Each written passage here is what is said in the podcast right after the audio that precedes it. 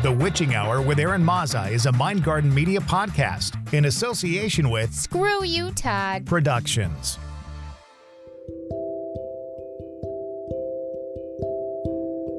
My name is Eron Mazza, and this is The Witching Hour.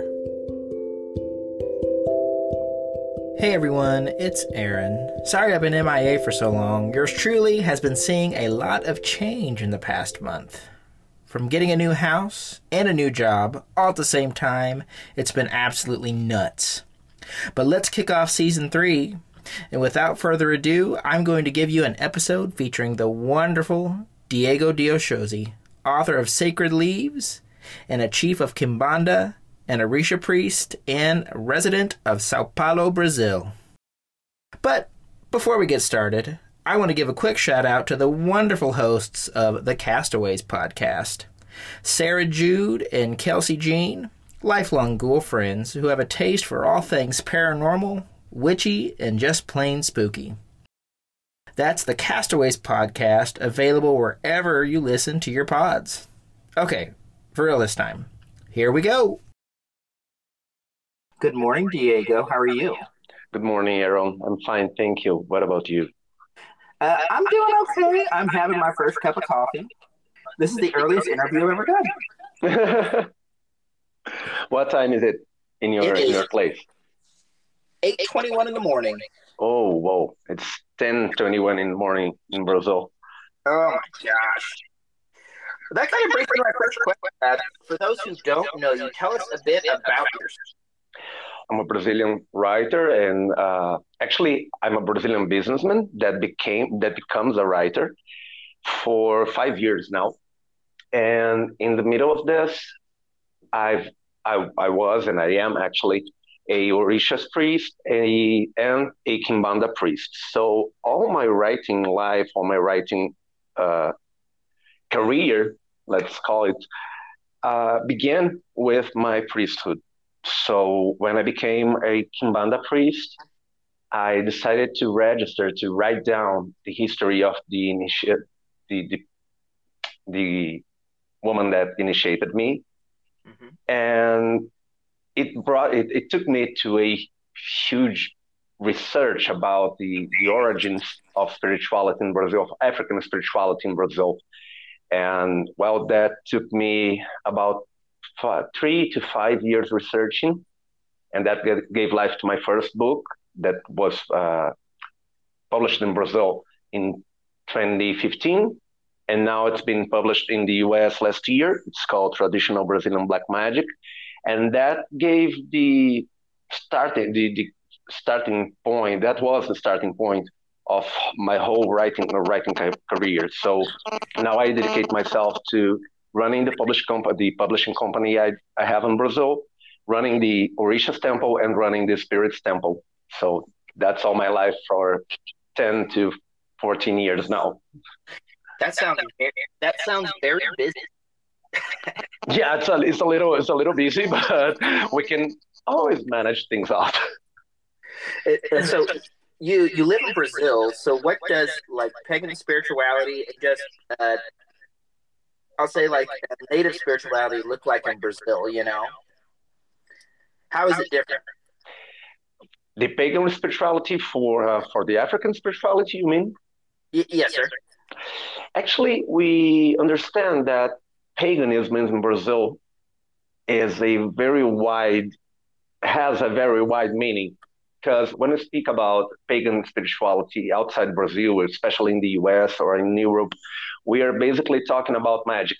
We're basically talking about witchcraft and uh, Wicca per se, or some uh, some black magic traditions from from Europe. But when we talk about paganism in Brazil, we have a huge uh, spectrum that gets uh, traditional Euro- uh, European uh, witchcraft, that gets Wicca, that gets all kinds of es- esotericism, that gets uh, mystical practices, and that also gets uh, spirits practices from Africa and from Brazil. Uh, Brazil was originally, uh, I, I don't know the exact word in English, but was originally originally populated by maybe uh, by native Indians. And they had the, a sort of shamanism, kind of Brazilian shamanism from their practices, their uh, nature connections, and everything like that. And due to the uh, slavery process and the enslaved Africans that came to Brazil, or that actually that they were brought to Brazil, forced, forcibly brought to Brazil, these enslaved Africans had contact with the the natives in Brazil, and they kind of organically created a mix of shamanism and African practices, and a little bit of uh, Christianity, a little bit of all sorts of different magic that was practiced by these people, the, the enslaved and uh, forced people to, in the in the in the beginning of 20th of 16th and uh, 17th century. So when we when we talk about paganism in, paganism in Brazil, we are talking about all this stuff together. You know, it's very difficult to find a, a spiritualist Brazilian that doesn't have one uh, that doesn't have more than one practices of their own. So Umbanda is the most known uh, spiritual tradition in Brazil. It's a spirits practice that gets all love, charity, oh, let's enlighten ourselves to become better people, but especially to become better spirits when we when we pass out. And it's very uh, similar to to Kardecism. You know, Umbanda has these similarities with Kardecism and with the Christian point of view. Oh, we gotta do good to be to to guarantee a good place after that after dying. Mm-hmm. And in the other hand, we have uh, Kimbanda, that is called also called traditional Brazilian black magic. That is not exactly a harmful tradition because when we talk about black magic, we're basically think we basically think about oh harmful spells and worshiping the devil or things like that. But when we talk about Kimbanda, it's not quite that. We are talking about a self-centered and a selfish tradition. And if in, if in Umbanda we have the, oh, let's take care of the other, let's practice charity, let's practice love, uh, trying to reach a good place after dying. In Kimbanda, we are trying to reach a good place while we're living. So we gotta take, we gotta look for ourselves, and that's why I say Kimbanda is a selfish religion. We gotta take, uh, we gotta take care and look for ourselves first. And if I'm good, if I'm prosper, if I have love, if I have a good job, if I have a uh, a harmonized life, well, then I can maybe try to take care of others. We we cannot give what we haven't, you know. And this is the basic spectrum of spirituality in, in, in, of paganism in Brazil. We have, of course, a lot of uh, other expressions. Witchcraft, uh, European witchcraft became uh, very known in Brazil for the last 10 to 15 years. But if, if we're talking about history, if we're talking about uh, time, actually, 10 to 15 years are basically nothing. and when we're talking about Umbanda, when we're talking about African practices in Brazil, we're talking about 100, 200, 300 years of history, you know. So. It's very usual to to deal with this spirits slash spirituality things in Brazil. I don't know any Brazilian that, if not practice, if not practice this, at least has some knowledge, has heard about, and it's very organic. I think that's the, the best word to use. Uh, paganism and spirits practices in Brazil are a organic thing that we usually take contact since birth. That just sounds like a beautiful, rich heritage. You know what I mean? Because it's, it kind of makes me think a little bit of uh, voodoo, you know, because they brought a lot of these spiritualities from Africa to to that small island mm-hmm, that mm-hmm. mixed together with the indigenous people who lived on the island, and that's how Haitian voodoo was born. Exactly. uh, the, the African practices in Brazil are very alike the Haitian, the Haitian voodoo. And uh, especially not, not in the rituals per se, but in the in this dynamic that mingles up with the people and it gets at a point that you don't know exactly where where or when this started. And they kind of mixed up with the popular culture you know. Of course i can I, I, can tell my personal history. Oh i started in in spirituality like this like that. But there is no specific point that i can say oh that thing happened and i i, I met this or that person that suddenly took me to a temple. And no it's it's a thing that we live since childhood Mm-hmm. You, you, you, you speak, uh, uh, you, you talk about it in family meetings, you know, oh, there is someone, I know someone, oh, there's a temple. That's, it's very common for us. And a lot of popular practices, oh, so let's do some, uh, some protection to our house, or let's do some, uh, I, I, don't know the exact word in English. In Brazil, we have this different, it's differences between, oh, let's do a spell, which is a magical thing that you do in a temple, but you have that common rituals that you do at your house. You know, we call it simpatias. There are. I think we call it folk magic. Folk magic. Yeah, thank you. Uh, and a lot of these folk magic practices, they, they have their roots in in African uh, traditions, in, in African spirituality that came to Brazil and got contact with uh, Brazilian uh, natives, and all this mingled up and created a kind of Brazilian spirituality. I think I think that's the the, the best expression to use. it, it's a uh, it's it's kind of like it sounds kind of like that. It was almost born out of necessity to maintain a sense of identity. Exactly. That's that's exactly the thing. And that's usually how we find like a lot of magical traditions born, but specifically ones that are from South America and the Caribbean.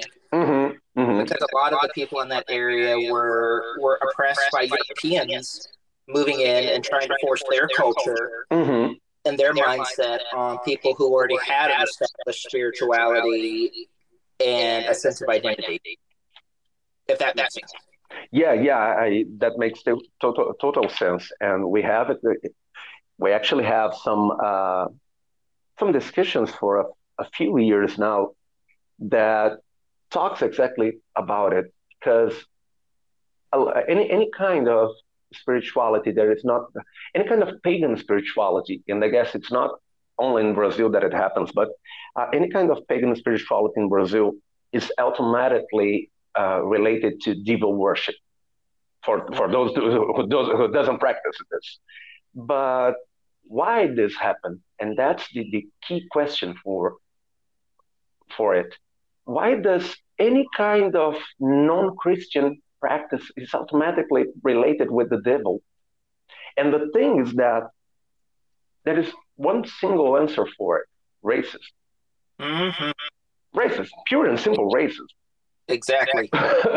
because you don't you don't see French cardinals being uh, devil related because it's white, well-educated French origin.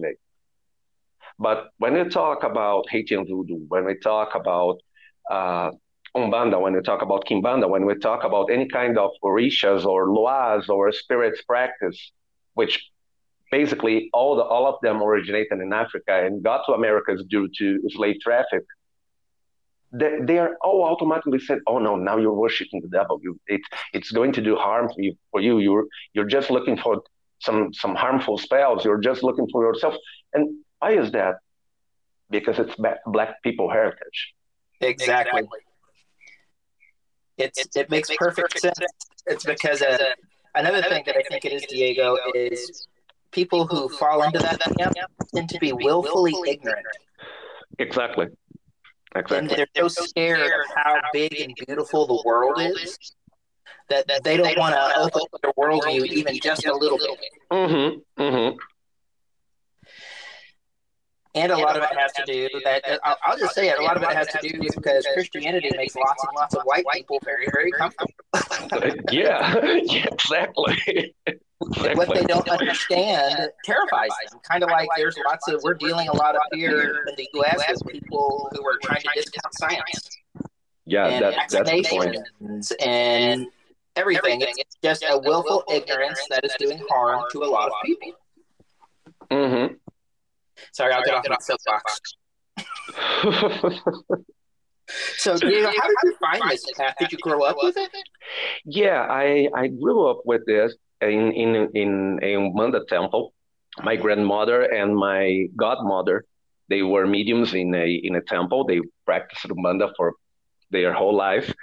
And well, when I when I was born, my mother went there as a visitor to to get some spiritual healings and some spiritual. Uh, I, I really don't know the, the the English word for this, but well, to, to as a visitor in in the temple to the public sessions, and I actually uh, was born with an uh, a very serious disease, a kidney disease that until nowadays doesn't have a cure. You have treatments for it, but you don't have a cure. And my mother, my my grandmother, uh, took me to a lot of temples. Not only the temple she attended to, because it was a, a Umbanda temple, some kind of uh, smaller, and a simpler kind of uh, magic. But she took me to a lot of priests and priestesses that practices some hard, uh, some stronger kinds of uh, African-related spirituality and the Orishas practices.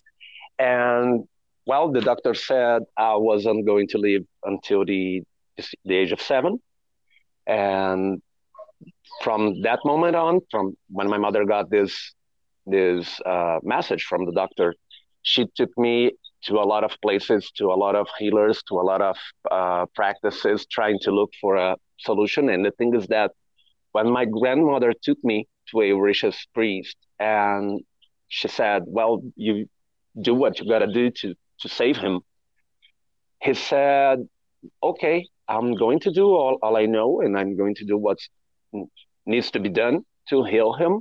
Mm-hmm. But once it's done, one day in the future, he will have to reclaim these practices. He will have to fulfill the the spiritual path, some some kind of pact. You know, I'm going to heal him, and he's gonna have to dedicate his life to to the Orishas and the spirits. But while I was three or four years old at the time, and nobody in my family remembered that when I when I grew up. But the thing is that ex- exactly in the year I turned seven seven years old, Mhm. when I was supposed to die, I remember it is like it was today. I went with my mom to the to the hospital to the regular check-ins, and the doctor came with all the that uh, hospital papers and uh, ex- ex- exams and things like that that we have in the hospital. And she looked at my mom and said, "Mom, I really don't know what happened because the disease doesn't have a cure; he just have a treatment. But Diego is healed. He doesn't have anything, and he can." I, I, that that was the, the the the phrase the doctor used. I don't know what happened, but the disease disappeared Oh my goodness. and he doesn't need to come back here. He doesn't. He's not going to die. He doesn't have to come at the hospital anymore, and he can have a full life from now on. I was at uh, at the age of age of seven, so that magically made my my uh, made me rebirth. You know, Mhm. and well, I teenage years came. I grew up and uh, went through college and, and things like that. My life goes on. And when I turned 21 years old, I had a lot of uh, things happening in life that curiously made me move to, to a new house in the same street of a new temple. The first temple I, I attended as a medium. And there my spiritual life became because it was very once again it, was very organic. I didn't knew that there were a pact in my in my childhood. I need I didn't knew I would have to to do something to, to practice something. I just wanted to, you know, go to a temple, practice something, check if things are going uh, are going okay, and well, go on with my life. And the first time I entered that new temple, I was living in another city, a thousand miles away from my mom, and well, I put my step there, uh, put my foot there, and went to a public session. And the the priestess in that in the temple looked at me and said, "You gotta take your things back. You gotta be initiated. You gotta do, do your uh, your past because you are, you need to be a Orishas priest and you need to be a spirits priest, and that's your fate. And I said, whoa. Oh wow. Yeah, and it took me whoa. But at the same time, I said whoa, and I said, then it, it, it you know, all things came back in memory at that moment, and it was a rush a mind rush, and I said, "Oh, okay, now all things make sense. Now all that things I didn't remember, I, I've seen when uh, in, in my early years, all the things that happened during childhood and everything like that. Now it all makes sense. So let's do it. Let's reclaim this path, and that's the that was the, the turning point of my life. I was 21 to 22 to, to 22 years old, and from that on, it looked like everything and every day in my life was being directed. So I got here where I am now in living and running a Orishas and a Spirits temple in a worldwide uh, dimension, you know, because nowadays I have due to the, to the, due to the books and due to all my work in writing and publishing and everything like that, people from other countries are uh, looking for me, are looking for how they can devote themselves to the spirits and to, to the Orishas too. And that now all makes sense to me, you know. You've changed a lot of lives. I remember at my friend's Botanica in South Oklahoma City, uh, he had a lot of various books. And I remember seeing your name on the shelf now that I think about it. And I think it was actually before the book I had in front of me, Sacred Leaves, was translated mm-hmm. into English. Mm-hmm. He had the uh, smaller copies of it. I don't know how he got them. I don't know if they can be shipped to the U.S., but I think like a few, just like a, a few copies of the book. Uh-huh. And uh, I saw your name, and I'm like, where in the world have I seen that name before? And then I go, oh yeah, it was at a high store. but, but of your book. Uh, what inspired you to write those little books? The the Sacred Leaf book is my second was my second book in Portuguese, and curiously, my second book in English. And it all started in the in the moment I was becoming a priest. I was preparing myself to pass for uh, for the rituals that would turn me from a initiated into a priest, and I, I had I, I used to have my I used to have no I still have, but at the time I was starting my, my weblog and internet was all growing up in Brazil. People were getting their uh, at the, the, their smartphones, and it was becoming very popular to have internet connection anywhere you you were, not only at home. So uh, a lot of people looked look for me at uh, due to my weblog and due to my internet presence, asking for uh, daily rituals and folk magic they could do with herbs, with uh, uh, herbal bath or uh, fumigations or smokes to increase love, to increase prosperity, to spiritual cleansing. You know that daily rituals, and it was a lot of. It was very nice to be recognized by by my writings and things like that, but at the same time, I started to realize that a lot of people were looking and were needing the same thing daily rituals, daily uh, knowledge, thing, uh, things that they could do in a regular basis and not only inside the temples. And the most common way of doing magic is herbal magic. It's in Orishas tradition, it's in witchcraft, it's in even in, in Christianity, because you don't start a mass without uh, burning burning smoke at, at, a, at a traditional mass. A Christ, uh, Catholic mass. Hmm. But so uh, I I didn't have the the goal to become a writer at that time, you know. But I realized that well, a lot of people need the same thing. A lot of people are looking for the same solutions. So why not to write this down? Why not to uh, instead of answering every time and every time and every time again the same thing, why not to create some magical guide people could use at their houses? Why not to register this Orisha's herbal witchcraft uh, tradition that can be can be done for uh, for anyone, not only by priests or priestesses, and that was the starting point of the book. So in in the original editions, in Portuguese editions, it is not a single book, as in as in Llewellyn's publication, The Sacred Leaf as a Magical Guide to Orisha Herbal Witchcraft. It's actually the the gathering of three different books I have published in Portuguese that are the power of leaves, the magic of leaves, and the secret of leaves, because it all happens uh, happened by living and understanding what people were looking for. You know, so the first book, the, uh, the power of leaves, was this, uh, the original publication, and uh, I I teach it's the first uh, the first part of Sacred Leaves book also, and where I teach how to identify plants uh, plants power, how to identify their magical parameters, if they're a male or female leaf, how you uh, combine them in a ritual to create your own recipes, how you enchant them by singing to the leaves. And with this song, with this sacred song, you say to the leaves what what's their power, what the power you want to uh, to awake them to to do so, and all this African root uh, magic uh, use of leaves. That's the first part of Sacred Leaves, and that was my first book in the Sacred Leaves trilogy, published in Portuguese. And well, okay, I was an independent writer at the time I, have created that and I said, okay, I guess this makes sense. Let's publish this for a few friends and uh, well, a smallest, uh, a small print running, and it started to do good, to sell good, you know.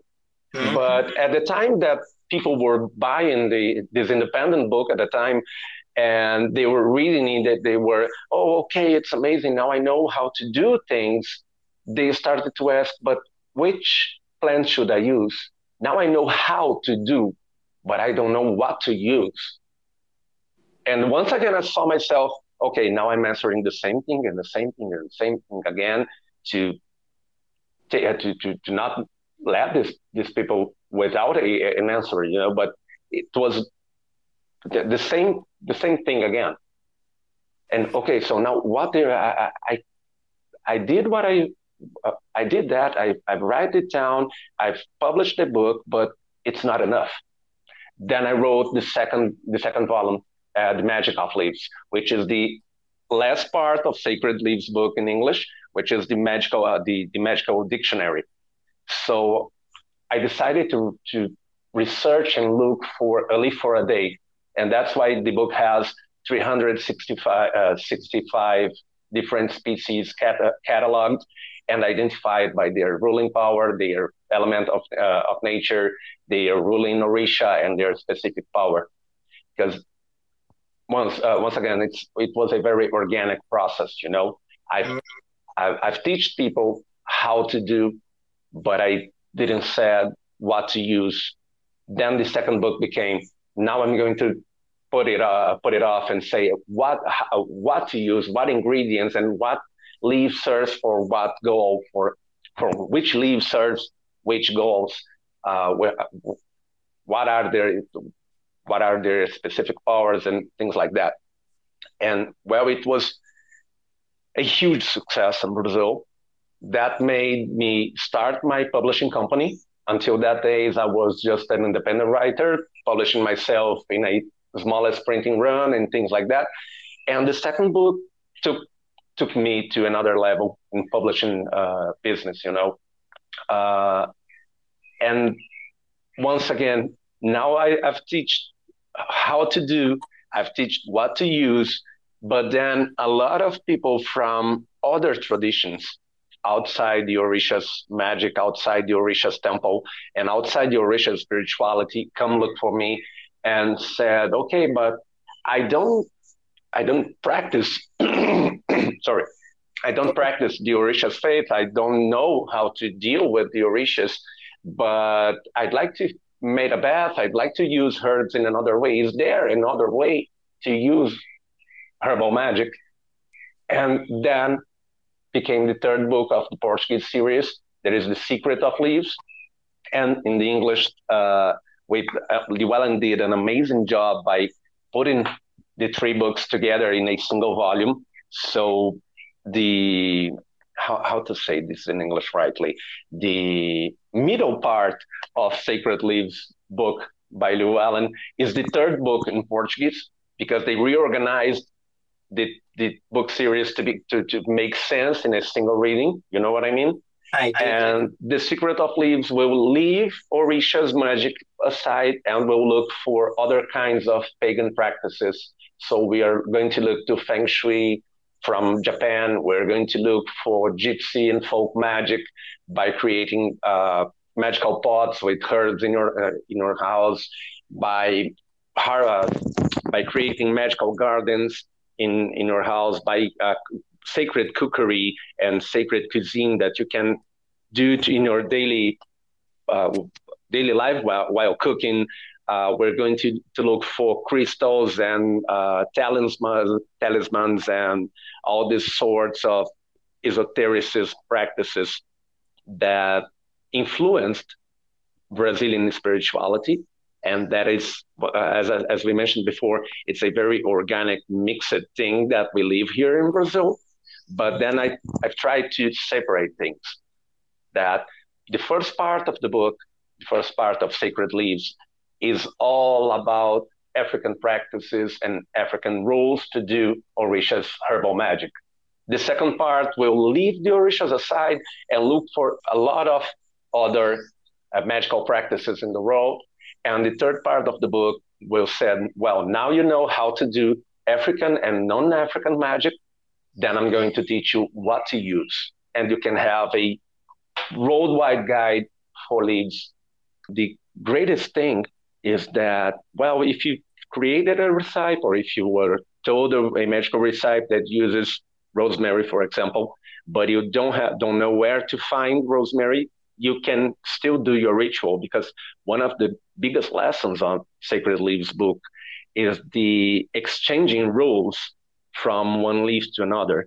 So once you have the Leaves Dictionary, uh, this, the last part of Sacred Leaves book, and you understand what's the ruling orisha of that leaf, what's the element of nature that rules it, what's the magical classification, female or male or female leaf, hot or, uh, or cold leaf, and these are all magical parameters that you need to use to, to create your recipe. Once you have this dictionary, you can exchange one leaf for another because you know their magical parameters, you know their magical powers, you know their magical ruling, so you can find for an equivalent. And that's why Sacred Leaves can can be used, can be read and used all over the world and that's uh, that's one of the things that I really liked about your book, and it was very it has very practical application. Mm-hmm. And it is a wealth of information. It's like a I have all kinds of different books that I call materia magicas that are that are herbal books, and they and they flow just fine. But yours is the first one I've seen that is specifically designed for those who walk the Orisha path, but can also be for those who do not walk the Orisha path. Exactly that was my major goal while, while writing it. So what, what's, what's next, next for you? Are you working on another English language book, or are you going to teach online classes? What is next for DAU? There are a lot of things happening for English re- readers and uh, and listeners. Now I have three uh, published books in English. I have the first one, which is Traditional Brazilian Black Magic by Inner Traditions uh, Publishing. It became it uh, was published in 2021. Yeah, last year, 2021. Llewellyn did this amazing job with the Sacred Leaves book in the first semester of this year, 2022. And once again, Inner, Inner Tradition has just released my third book in, in English, Afro Brazilian Numerology Awakening Your Better Self with the Wisdom of the Orishas, which is a Afro numerology course and a self empowerment tool that's the three titles that are now in the bookstores and all over the your biggest uh, your best bookshop, your favorite bookshop. We have in March 23, so in a just a few months from now, Rockpool Australia is publishing the Orisha's Magic Oracle deck. It's an amazing job performed by me and Breno Loeser, which is a Brazilian illustrator and also a Brazilian uh, Orisha's pract- uh, practitioner. We, we've created a Oracle deck that can be used as a meditation deck, as a uh, self knowledge slash self empowerment card deck that you can open up in a single card to get a, a Orisha's advice for your day, or you can do a full reading and it gets the positive and negative aspects of uh, of Orisha's energy, and that re- uh, the positive uh, cards have some uh, some ritual recite that you can do to awake that power to get strength to strengthen the the relation with that orisha.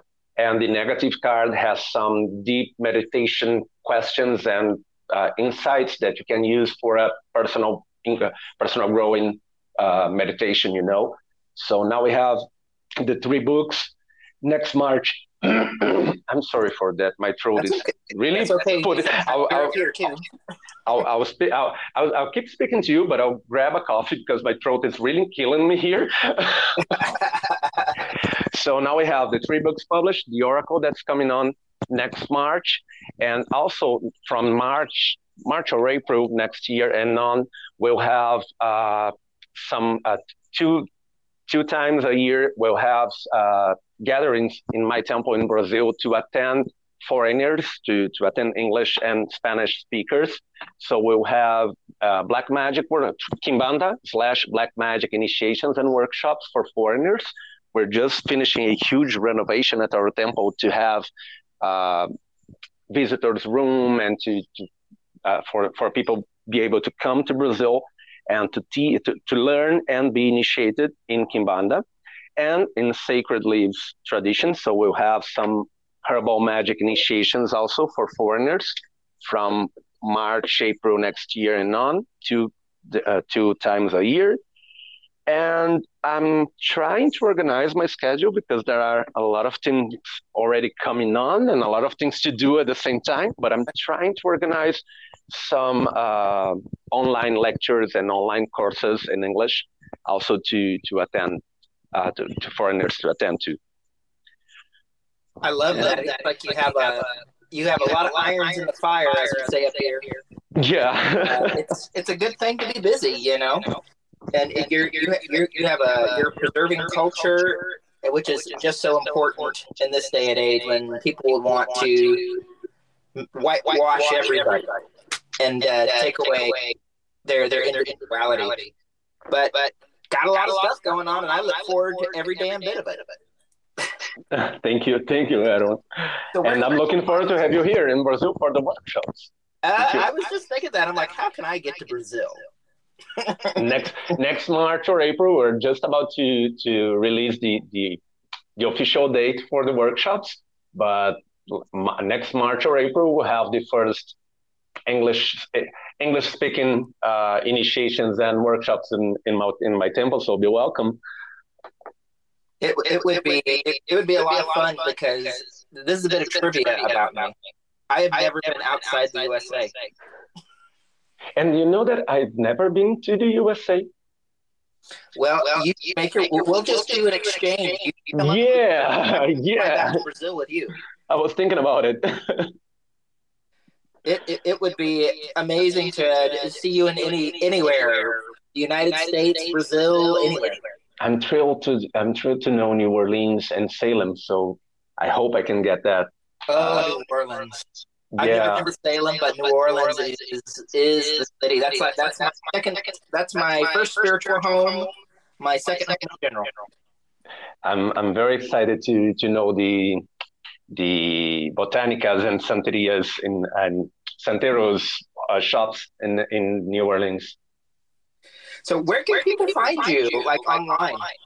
Well, the best way to find me online is on Instagram at Diego de Oxóssi. Oxóssi is O X O S I.